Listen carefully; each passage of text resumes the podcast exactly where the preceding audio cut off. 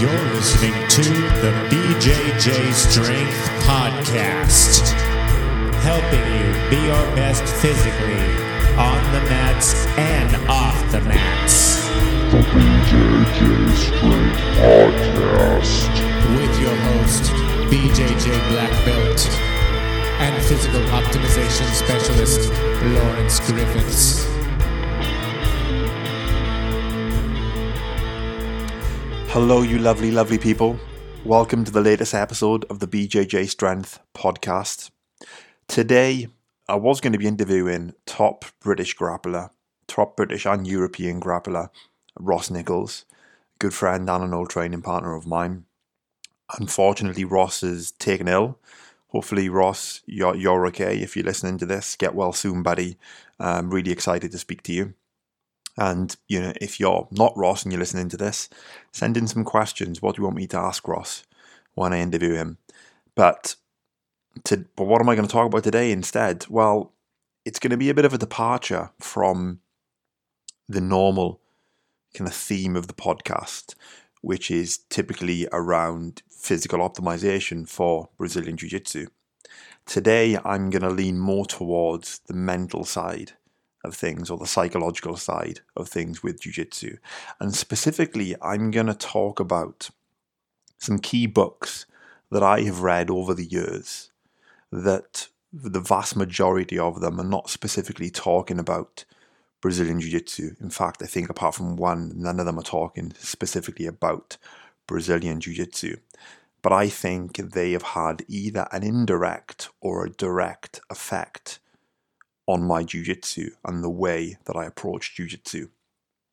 The reason I wanted to talk about this is I think outside all of the jujitsu classes we go to, the techniques that we drill, the strength and conditioning that we may do, the videos that we may watch specifically about jujitsu, the jujitsu technique books that we may read, which all you know have a massive, massive impact on um, or obviously on our jiu-jitsu route because you're specifically studying and training jiu-jitsu and that's where most of your time is going to be spent. But i think there are certain ways of thinking about about jiu-jitsu and also about life and some ideas that you can get from reading non-jiu-jitsu books that can have a profound impact on the way that you look at jiu-jitsu the way that you approach jiu-jitsu or the way that you approach your life that therefore allows you to be more dedicated and more focused on jiu-jitsu. And quite often just a phrase or an idea can have you know an instant impact on how you how you think about things. So i'm i'm a big fan of let's call it non-jiu-jitsu supplemental reading that i do for self-development personally but also i think it can have that direct or indirect effect on your jiu-jitsu. So i wanted to share some of the key books that i've read over the last 10 or so years. I'm going to talk about the key things that I've learned from those books. Probably read a short extract from each book to highlight some of the ideas in there, and then talk about how I think it's affected my jiu-jitsu, or how either either directly or indirectly. And what I'm hoping that you get from this from this show is, first of all, just planting the idea that you know, you can read a lot of material or listen to a lot of media that is not specifically talking about jujitsu that can shape the way that you approach your life and ultimately jujitsu. And you know, I hope you'll get some, you know, specific lessons from the stuff that I've learned and from some of the extracts that I'm gonna I'm gonna read. Um, you know, maybe you go away and read some of these books, but the, you know the, the, the the bigger idea for me is to plant that seed about you know there's there's many avenues. Avenues is maybe the wrong word but there are you know many different ways that you can learn and improve your jiu-jitsu it doesn't always have to be on the mat. You know so we haven't got you know we haven't got all the time. Our body hasn't got the energy to train all of the time. But you know when we're sitting there and thinking what what else can i do? How else can i improve? I think this can be another another bow, another string to add to your bow. So, with that, guys, let's get into the show. Now, before I get into book one, what you're going to realize as as you go through the show is that, with the exception of one book that I'm going to mention, none of the books are related to physical optimization.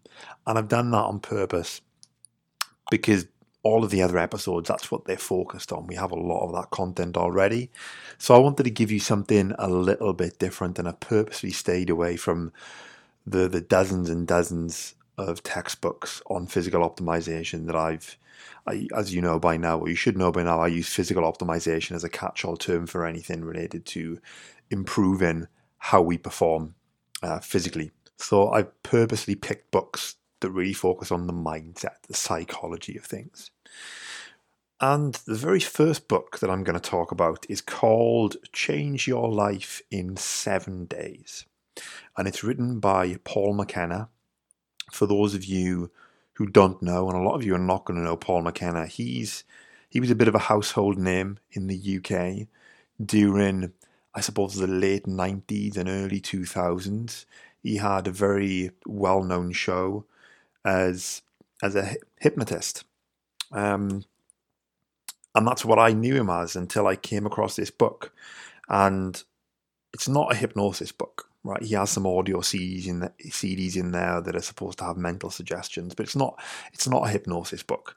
Um, you know, and then the work that he does is actually much broader. I think that's just what he became known for in the UK. And this was well, I didn't. This, this, I bought this about ten years ago, and maybe a little bit more than ten years ago. It was around about the same time, maybe a little bit after I'd started jiu-jitsu. So it was around 2007 and 2008. This is the first book I can distinctly remember going out to buy to solve a personal problem. And if we want to use the term self-development book, it's probably the first self-development book that I bought. At the time, it was around 2007, 2008. I'd just left university. I'd moved to London. I think I'd started training jiu-jitsu already. Um, and I'd moved to London. I'd started work, you know, had a had a good job and all, all that kind of stuff, but was very disillusioned is maybe the wrong word, overwhelmed, let's say, with the possibility of shit. I've now got to work for the next 40 years and do this you know, university hadn't prepared me for this, hadn't prepared me for the reality of facing the big bad world. And I, I felt, felt I, I'll be honest, I was, I think I was quite depressed at the time, and I decided to just to do some reading. I don't know why I picked this book. I think I just searched on Amazon. I think it came up, and I bought it, and have not looked back uh, since really. And it, the title "Change Your Life in Seven Days" is one of those I'm sure he didn't want to call it Change Your Life in Seven Days. But is uh, you know one of those things that the, the, the publishers or the editors made, made him do for um, you know for marketing purposes, right? It's very very catchy, and the whole idea is it's seven chapters around. You know, I'll read some of the chapters. Understanding who you are, really. Uh, it's one's called a user's manual for the brain. Um, a power of positive perspective, dream setting, healthy foundations, creating money, and happily ever after. So it's kind of like a very similar to a Tony Robbins type book, I suppose. I didn't know who Tony Robbins was at, at, at this time.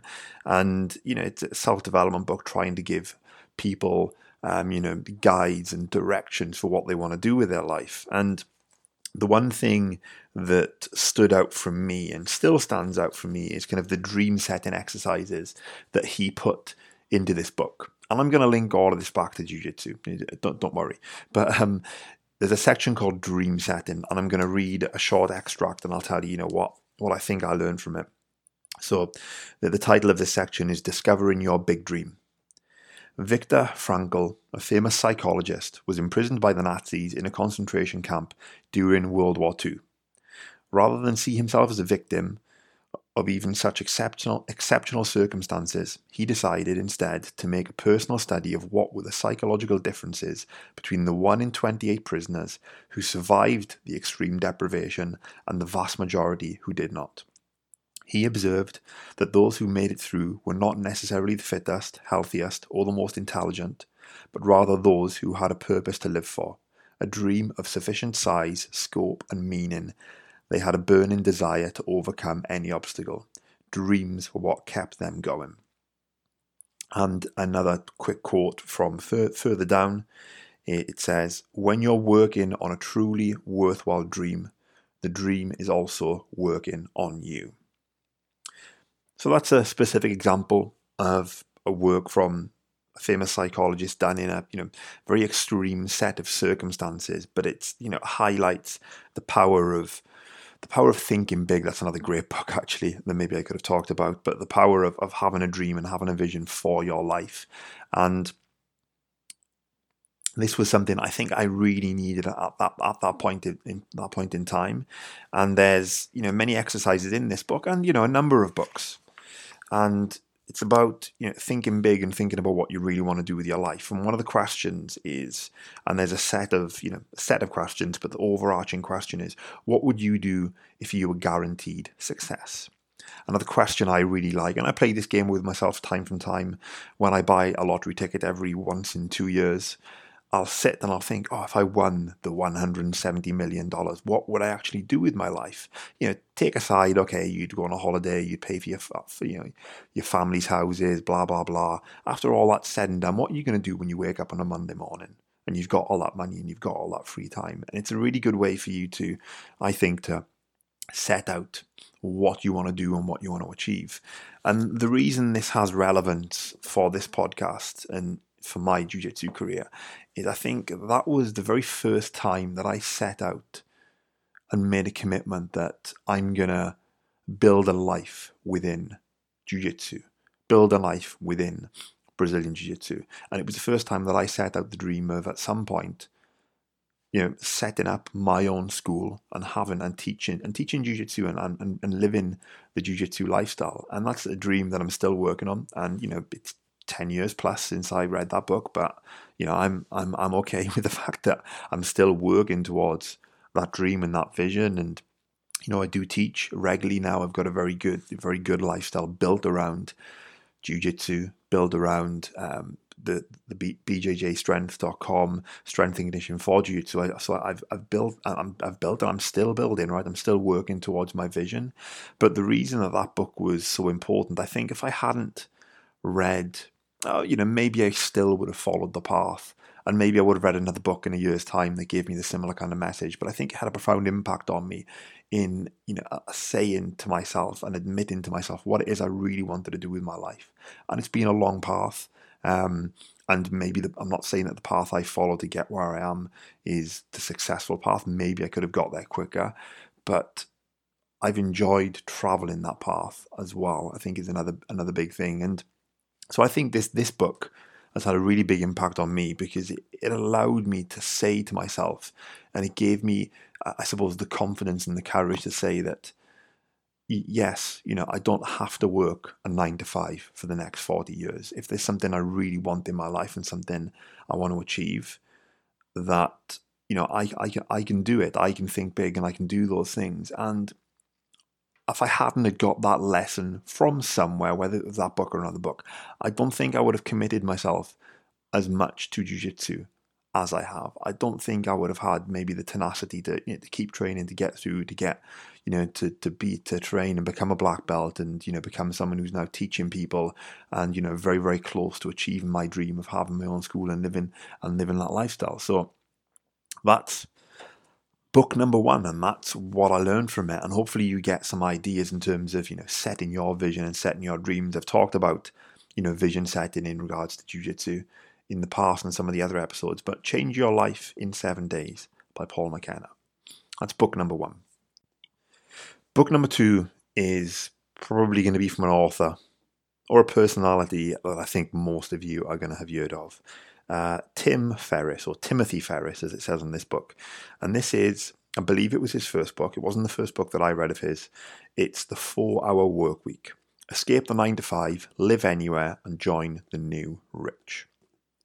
And uh, the four hour work week, again, four hour work week is uh, when you actually listen to Tim speak about this, I think he wanted to call it the two hour work week, but it's the whole premise behind the book. Uh, you know, a bunch of lessons that he learned through building a, a lifestyle type business and how you can take those lessons and build your own lifestyle business where you work an absolute minimum amount of time to live the lifestyle that you want hence the four-hour work week, so you have a bunch of free time, and or just to improve uh, the efficiency and quality of your day-to-day life. And it's you know, it's very good in terms of building a vision, but it's also fantastic in terms of the practical advice you can implement to Im- improve your day to day. Whether it's whether you want to quit the day job and start something completely new, or you just want to free up more time in your in your day to day life, um, and you know a bunch of other things. Right? It's a really it's a de- it's a very detailed book, and it, you know how many chapters does this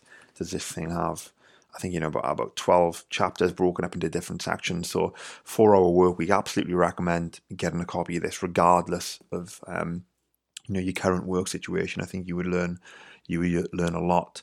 But the biggest thing I think that comes out from from this book is, and the lesson that I learned is to do with time, and it's to do with eliminating stuff that you you don't really need to do to get the results that you want.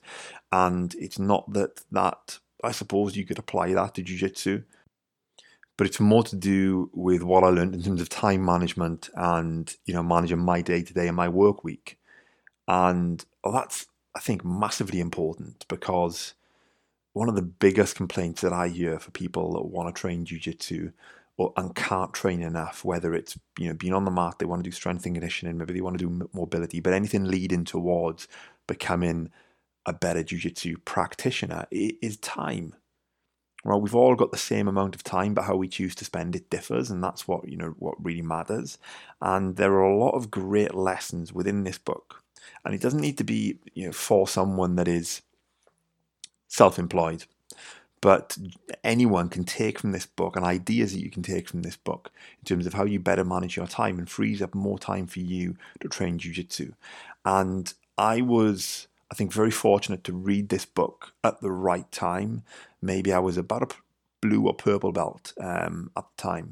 And I was, I've worked and still work for a very large corporation, right? If you don't know this, you know, this is, you know, I want this to be, you know, teaching jiu-jitsu and BJJ strength to be a full-time thing, but it's still it's still a side gig. But I've designed from the point of reading this book, I designed the way I worked. I designed the, the jobs that I took. I designed, you know, specifically now I've picked a work from home job that gives me that flexibility, that ability to manage my time that then frees up enough free time for me to train jiu-jitsu.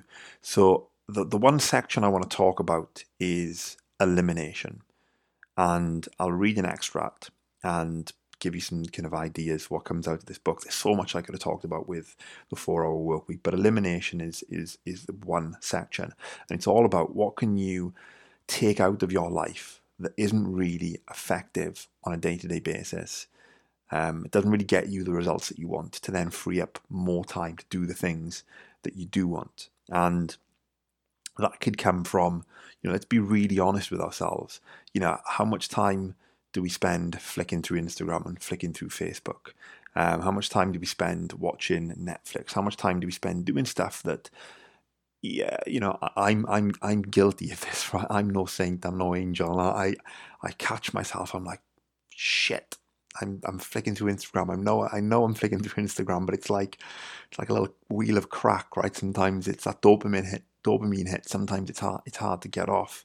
But if we're really honest with ourselves, what is the stuff that we can pull that we can pull out of our lives? And there's there's that element if it's taking out that kind of stuff. But then if we think about it from a work perspective, and I know this is not going to apply for every single person's job. It, it, you know, let's say if you're if you're in law enforcement, you're going to need up need to turn up and do your 10, 12, whatever, however long that shift is. And that's, you know, you got to clock in, you've got to clock out. To some people, this lesson is not going to apply, but for other people, I think, you know, it could. And it's all to do with 80 20. That this, I'll read some stats in a second, but it's, you know, most of the results come from actually a very small portion of our, um, of our efforts. And it's a Pareto Pareto's law, and I believe we see Pareto was um, a controversial economist, um, come sociologist who lived from 1848 to 1923. Uh, it doesn't say where. I think in Switzerland. Um, maybe he lived in Switzerland, uh, I believe. But anyway, Pareto's Pareto's law is all about the 80-20 rule, and it can be summarized as follows: 80% of the outputs result from 20% 20% of the inputs. An alternative ways to phrase this, depending on the context, include 80% of the consequences flow from 20% of the causes. 80% of the results come from 20% of the effort and time, or 80% of company profits come from 20% of the products and customers. So, depend. This is not going to apply for everyone, but I think it will apply for a lot, and it did apply for me, right? And this is this is what I really t- took from it is that from my day to day with with the work and the job that I had and the job and you know diff, doing different roles now, but still working for a corporation. If I can find out the twenty percent of things that give me eighty percent of my results and focus on making those as impact impactful as possible, making them as effective as possible, then if my you know I've got a very results driven job, then I can cut away so much that I don't really need. And when you can become really clinical with your day, or at least I could with my day to day work and thinking about the things that, okay, no, I don't need to do that. That's a waste of time. This is what we're trying to achieve at the moment. These are the three things that are actually going to get me there. And you become, I, well, at least I did. I became so much more focused in terms of, you know, what I could get done. I started to see a lot more results and I could do it in a way that wasn't didn't mean working. People talk about a nine to five, right? But the reality of most nine to five jobs are eight till six or, or longer, or whatever the case may be.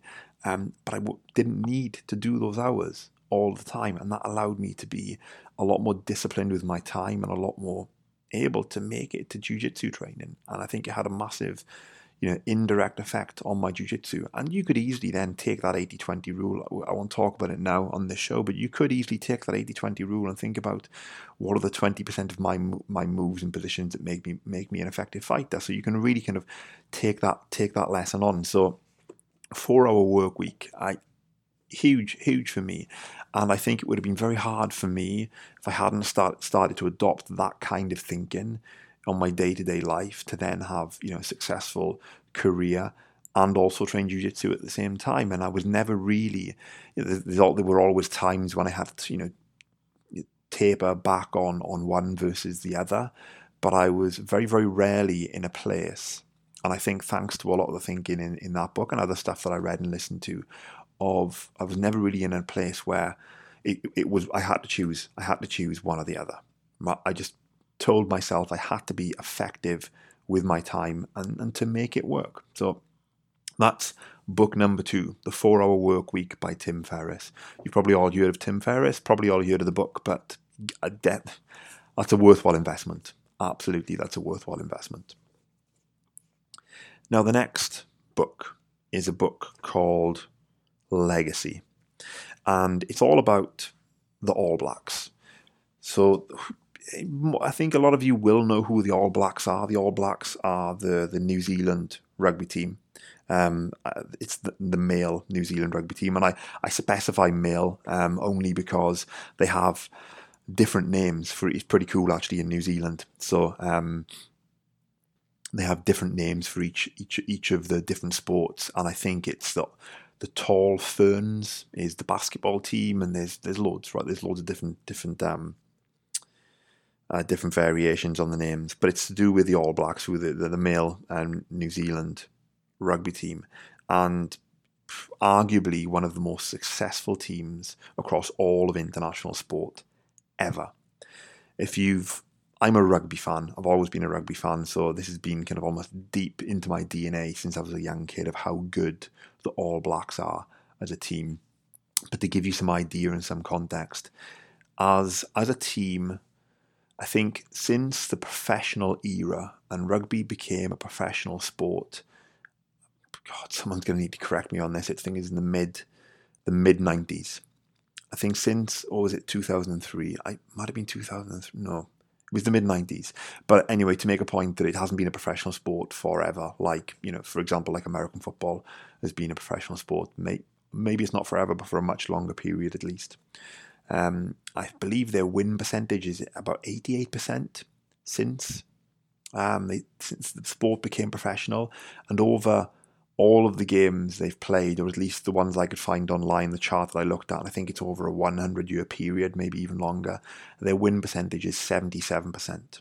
So over 100 years, if I'm correct reading this table, they've won 77% of all their games.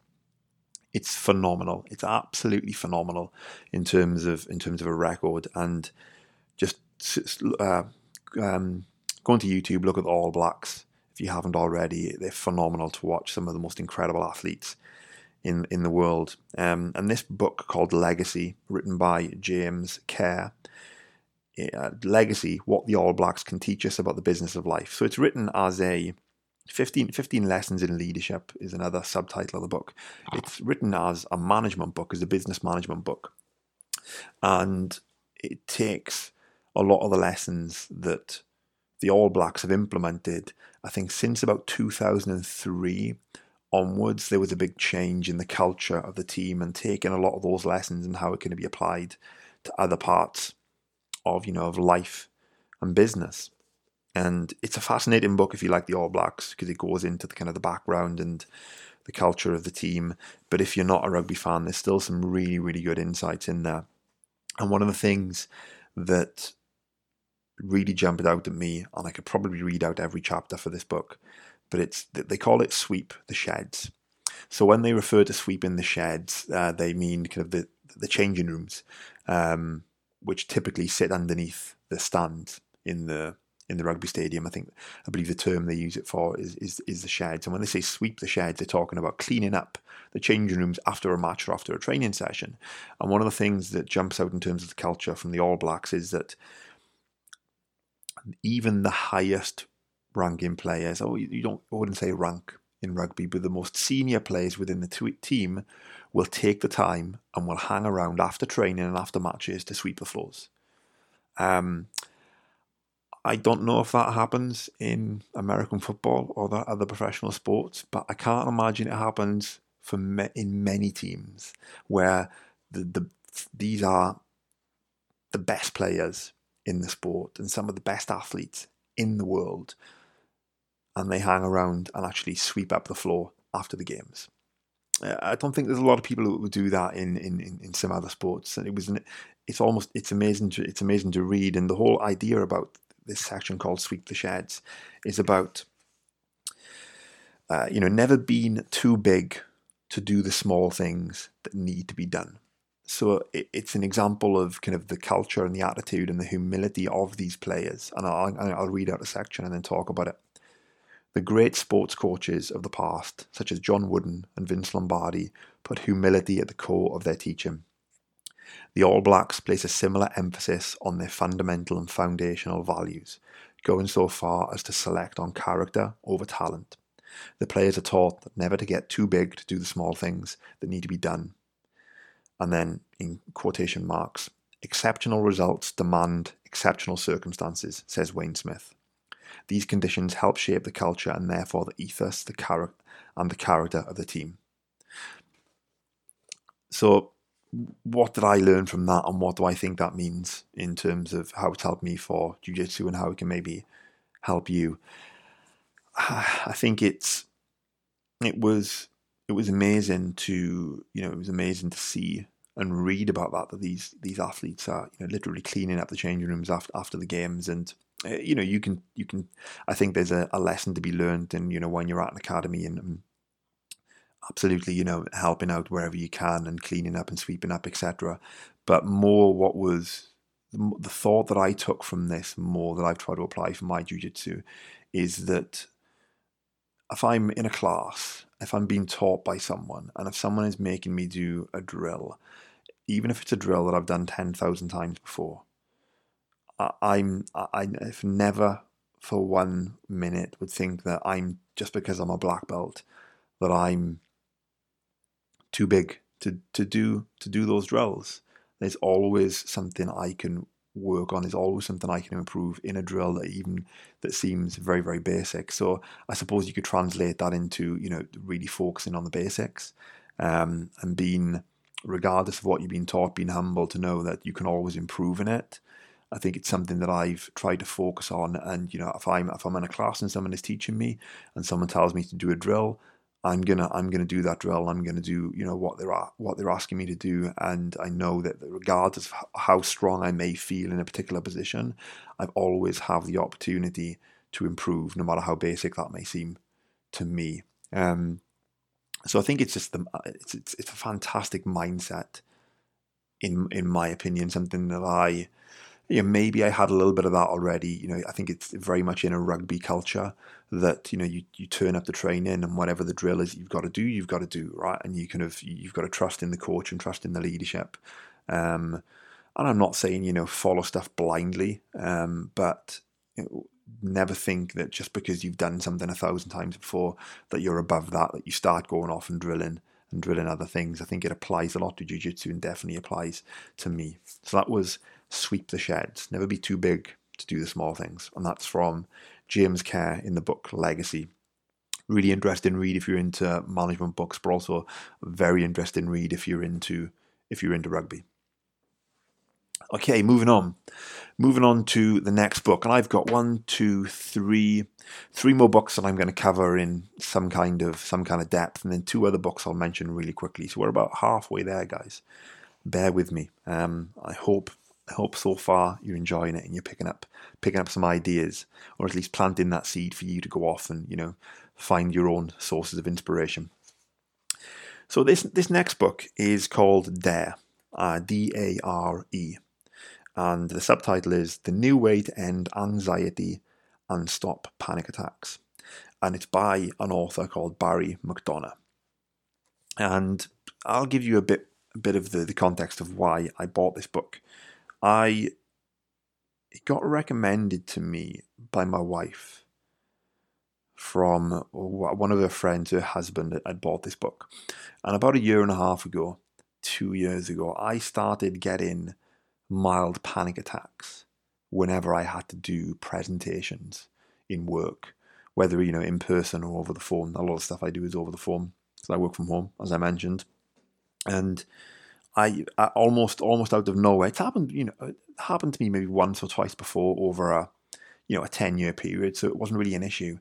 But then it, suddenly, you know, about a year and a half ago, I would get these these panic attacks and almost completely blank out and get you know real real palpitations and that you know shit in myself. The fact that I've got to do a presentation to four or five people and talking about things that I've talked about a thousand times before. It came out almost came out of nowhere, right? Completely unexpected, um, and very unexpected because you know pre, pre, you know presentations for me and presenting to people is something that has been a strength of mine for years, right? Something that I've always I've always excelled at in a business in a business environment, and have presented in front of you know dozens and dozens of people, rooms of people, really senior people, and really enjoyed it. And suddenly started getting these panic attacks out of nowhere. So I I bought this book on the recommendation that you know someone else had been you know found it very very helpful, and it's the whole idea behind the book. So DARE is is an acronym, and it stands for diffuse, D for diffuse, A for accept, R for run towards, and E for engage. And the whole system, which I won't cover in detail, but just give you a, give you a flavour for what this book about is, uh, book is about. So the D is for diffuse. So when you the, the whole idea is when you first get a panic attack, you do something immediately just to try to diffuse the situation, try to take the pressure off, so to speak. So you would tell yourself that oh, you know, ah, it's okay. Uh, you know, uh, it's okay. This is what's the worst that's going to happen. If I fall over and pass out, well, you know, no, not a problem. I'll, you know, I'll wake up in five minutes and it'll be fine. Uh, um, maybe that's not the best example, but you you tell the the whole idea is you tell you, and he's got examples in the book, but you tell yourself uh, something internally to try to diffuse the situation immediately. And the next thing that you do, the A is for accept, is rather than and this is, I think, the main premise of the book. Rather than try to run away from the fear, to run away from the anxiety, you run towards it. You accept it. You accept it. Um, you accept it with open arms and you accept how you feel rather than trying to ignore the feelings, heart palpitations, sweaty palms, um, you know, nervousness, you know, the in the in the pit of your stomach.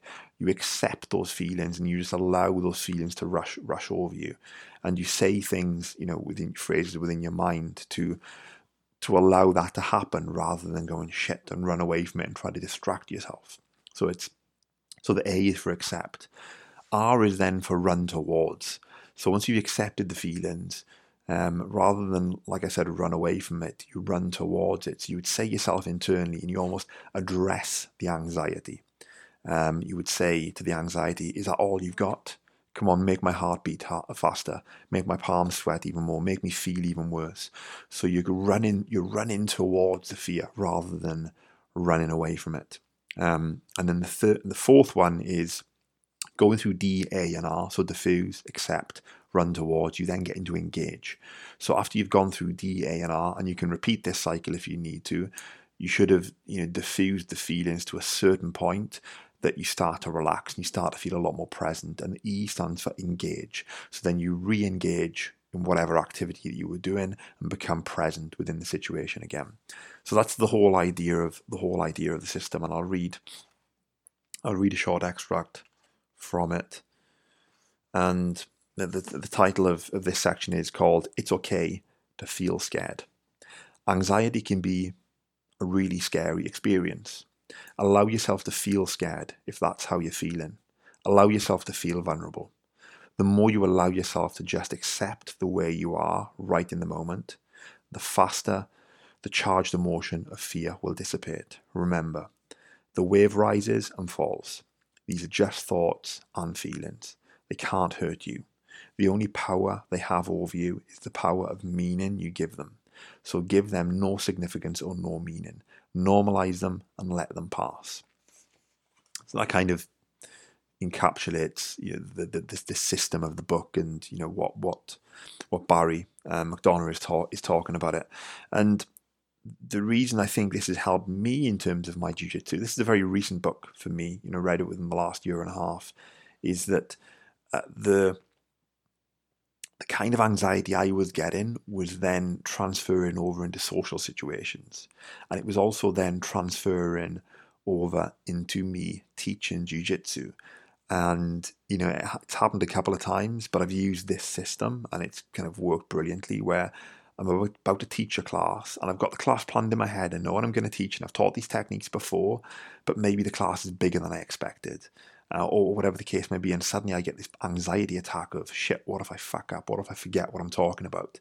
Um, and I maybe I would have dealt with it like with all these things, but this has been a fantastic tool for me um, to overcome that, and it could have really have got in the way of me wanting to teach, teach jiu-jitsu. I could easily have run away from that, to run away from the opportunities to be, you know, presenting in public. And teaching is, I suppose, is like presenting, right? You're talking in front of a group of people. Um, and it could have easily have pushed me in a direction away away from my dream. Um, and the other reason I wanted to talk about this is that I'm I studied psychology at university, so you know psychological well-being is very close to my heart. And I, I, think the more that we can talk about these things, the more important, um, not the more important, the easier it becomes for other people to talk about these things. And, you know, also, I've taken some of these lessons, I've applied it when I compete as well. Um, I never really touch wood. Hopefully, I don't get an anxiety attack before my next competition. Now that I've said this, but I get nervous in in, in um, with competitions, and I, find this system is a very very good way to deal with it, following the same steps to deal with that anxiety and uh, bring yourself back into focus. So I wanted to mention this book for those reasons because I think there's a lot that people could potentially take from that and any anxiety that they get outside jiu-jitsu but also within jiu-jitsu and particularly within competitions. So that's um, had a had had a had a real had a real effect on me. Um, and so dare right? Dare d-e-a-r-e the new way to end anxiety by barry mcdonagh. Right. That is that book. Now we're on to one more book two more books I'm going to cover in detail, and then a couple, a couple I'll give a short mention about. So the next book is called My Mastery Continued Education Through Jiu Jitsu.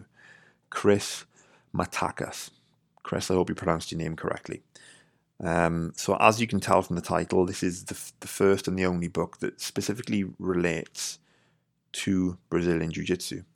And Chris, if you do happen to listen to this show, I'm going to be reaching out to you because I want you to come on and talk about this book. I think it's it's an incredible read. I'm about 50% of the way through it, but I, it's I've been reading it over the last couple of weeks, um, and I want to I absolutely want to um, to get you on to explore a lot a lot of these ideas in more depth because I think it's it's fantastic. And the whole premise of this book, but Chris is not talking specifically about techniques or concepts for jujitsu, but how jujitsu is a fantastic tool for developing yourself. And I forget if Chris mentions this quote particularly in this book. I think he may have done, or I may have got this from somewhere else. Um, that it was kind of quite a, a big moment for me when I realized or I read and kind of digested for the first time that what we're trying to master when we're learning jiu-jitsu or when we're learning anything else is not necessarily the sport or the art it's ourselves and the bigger benefit of something like jiu-jitsu is the mastery that we can develop over ourselves rather than becoming good at jujitsu. So if you were to think of, um, if you were to think of the ego as one example, um, or you know how many times you get tapped out, how many times training hurts, how many times you feel tired and you don't feel, um, you don't feel like going to training, you're just lacking that motivation, but you go anyway. Right? There's countless examples, and all of these are lessons that just may, I think make you a better person. Right? It's not to say that you're a better person just because jujitsu, but, but go, going through those lessons makes you a better person than you were yesterday. So it improves you personally, and I think that was quite a big moment for me when I first digested the idea of actually it's myself I'm trying to master rather than the art itself. And it's a very different perspective to think about things. And this is this is a great book because the way Chris has written it is it's broken up into very short chapters, you know, two or three pages that are not big. It's not a large size book. It's an A5 size book, maybe. I don't know what, what it's called. You know, it's about six or seven inches high. So it's, um, it's very easy to digest, but it's incredibly well written. And he's very selective with his words and very sparse with his words. So you can take a chapter stop, sit, and digest it rather than think you've got to plow through the book. And I really like the way that he's done that. And this could be a good intro book for many people if you're thinking about how to kick off because it's easy to read and each chapter has a very I think profound profound lesson. And one of the things I want to talk about is simplicity in this chapter. Um, and the one of the first sentences in this in this chapter, mastery is a movement from the complex to the simple. And Chris talks a little bit about you know, his about uh, you know his experience and then we can find, um, here we go. In my own training, I feel my progress is being tracked by how little I have to do to meet my desired aim. Early on as a brown belt, I started to recognize that as I, I felt as though I was doing less and less in my training until it felt as though I was hardly doing anything at all. Good pass, good guard passing is simply getting great body position and immobilizing your partner in such a way where when they have they have to exaggerate the movements to advance, that's when you pass. So you know, Chris is talking about how you know it's it's all well and good, and this fits very much with my jiu-jitsu game. It's all well and good, you know, having hundred techniques, but do you have you know three techniques that you could do to hundred different people? And there's a t- yeah, it's there's a ton of ways to phrase that kind of idea, but Uh, one quote that comes from Lao Tzu, which is a Chinese philosopher, I think, sums up, summarizes the chapter, doesn't summarize the chapter, closes out the chapter, that I think is really good. And I've introduced this in the last couple of couple of weeks of my training. And the quote is to attain knowledge, add things every day. To attain wisdom, remove things every day. I'm going to say that one more time. To attain knowledge, add things every day. To attain wisdom, remove things every day. And when I when I read this idea of simplicity, not to say that I hadn't thought about it before, but sometimes you're you're just ready to take on the knowledge. Right? You may have heard it, but or someone says it in a certain way and a light bulb clicks. And I think that's what happened with with this particular chapter.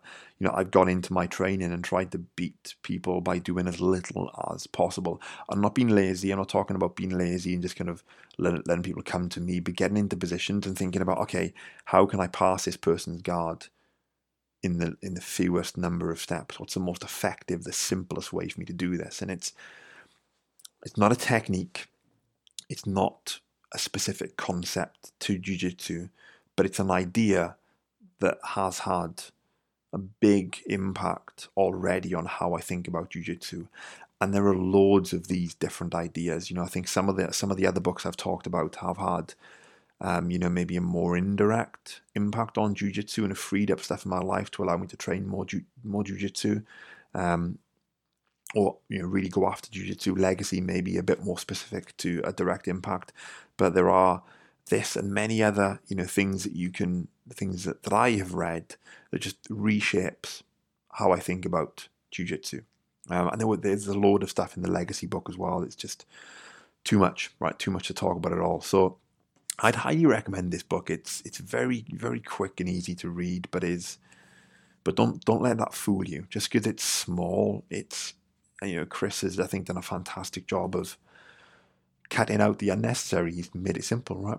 He's he's kept it simple and and and you know getting across ideas in a very short, brief time, and he does a very good job of how that relates specifically to jiu-jitsu as well. So my mastery, continued education through jiu-jitsu by Chris Matakas. Now, the next book.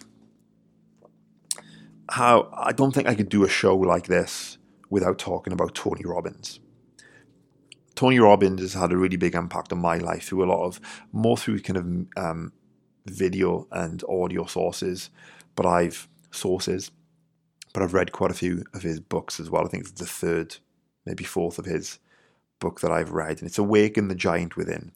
It's a, it's a very detailed, very in-depth book um, that I'll admit I haven't read through every single section because, um, know, it lost it lost me it lost me in some areas. I'm not going to lie, but there are some really deep messages um, in here if you can take the time to kind of dig through some of the material.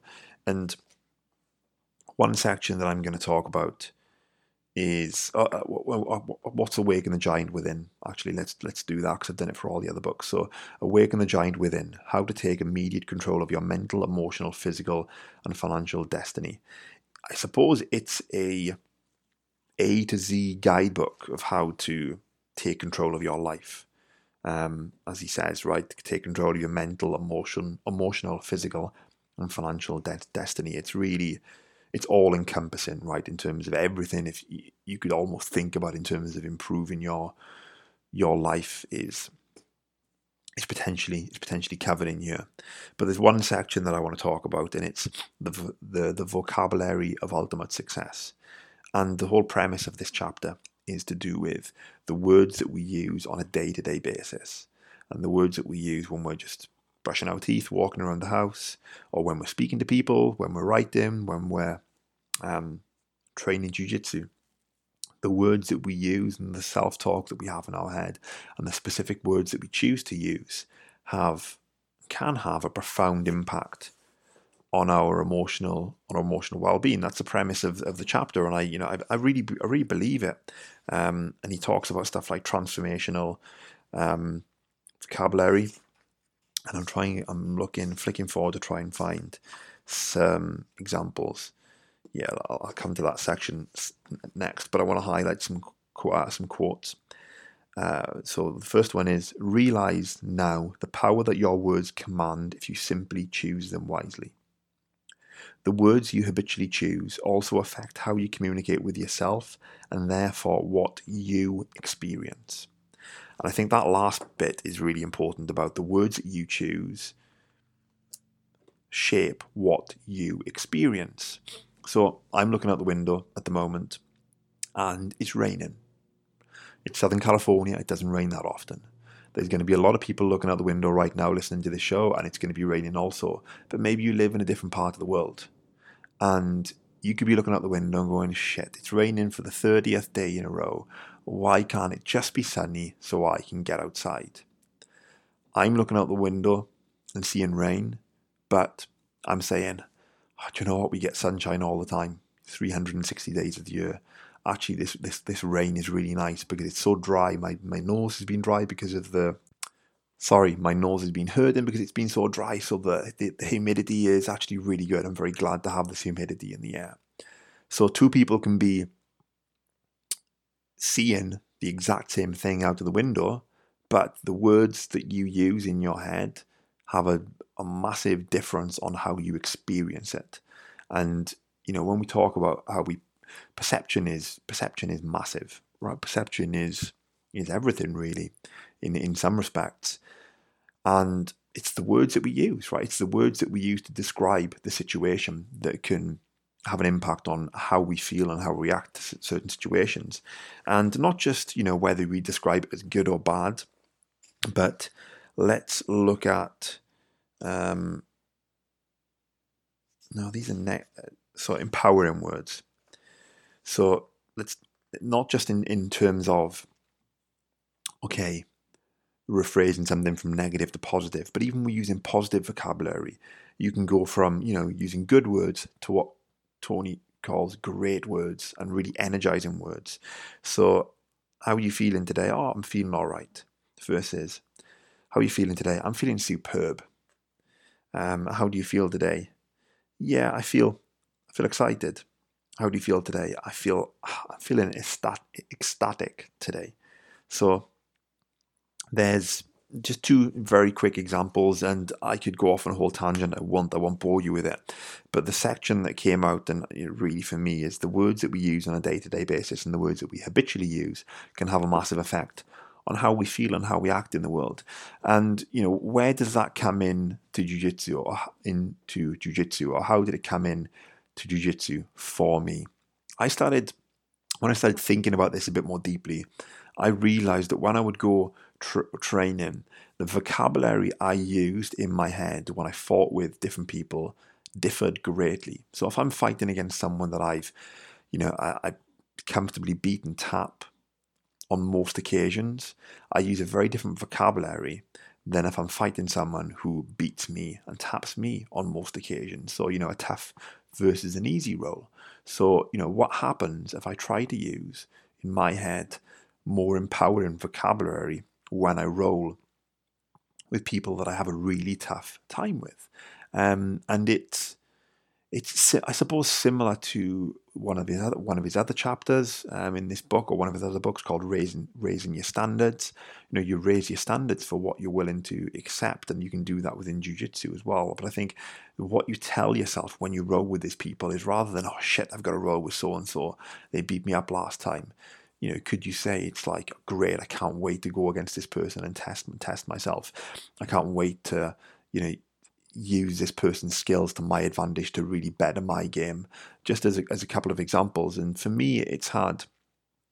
I'm not gonna lie, I didn't suddenly go from being able to, you know, not tap someone to tap someone all the time. It doesn't really work like that. But these kind of micro changes, I think, over the long run, can have a much a much bigger impact in you know how you approach training and how you feel about training when you get when you get beaten up, right? Because you can then you get beaten up and then you can beat yourself up about it afterwards. So uh, that's what the one section I would I would I would bring out of this book, and that's how I've applied that to my jujitsu. It may seem a little bit intangible, but think about it. Think about it next time you go onto the mat when you go and roll with someone that's re- a really tough roll for you. Um, what you know what happens? What you what are you telling yourself? And can you tell yourself something different that's going to improve the way that you roll and the way that you approach things? So that's Awaken the Giant Within by Tony Robbins. Now, I'm going to wrap this up shortly, but I'm going to give two two books a mention. The first is this is the only physically related book um, or related to physical optimization, and it's The Oxygen Advantage by Patrick McKeown. And I'm not going to talk too much about this book. So we, I interviewed Patrick, and there's a whole podcast, episode eight, about the whole idea of breathing less rather than breathing more to improve performance and improve health.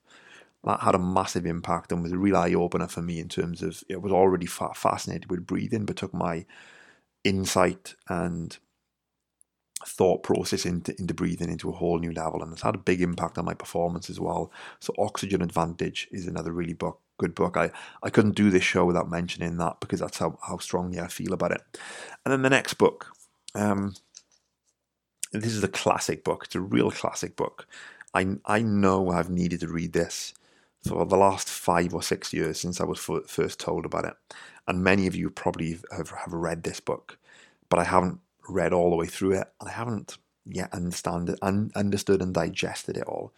And it's a book of five rings by Miyamoto Musashi. Musashi. Um, I'm apologies. I probably mis- mispronounced that. Uh, mispronounced that name.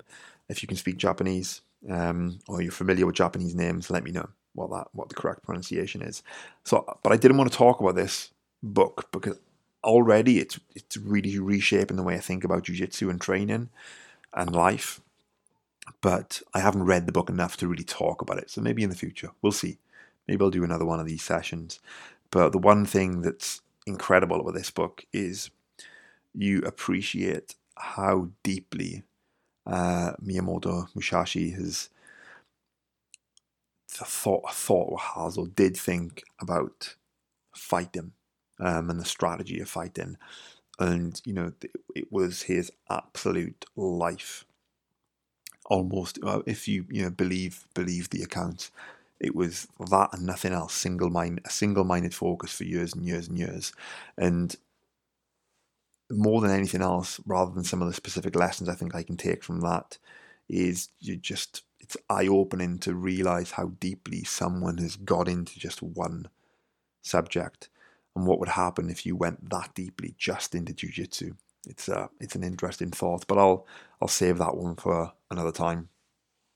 So that's it, guys. Some some interesting books for me. They were very interesting books for me, and you know, it's only a snippet I think of what I've read over the last ten years, but some that have had.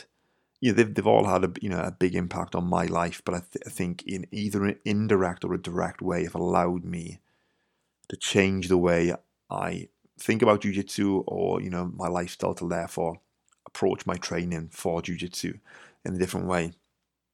So that is that. Get in touch, guys. Let me know what books. If you've got book recommendations, let me know. I'm a big.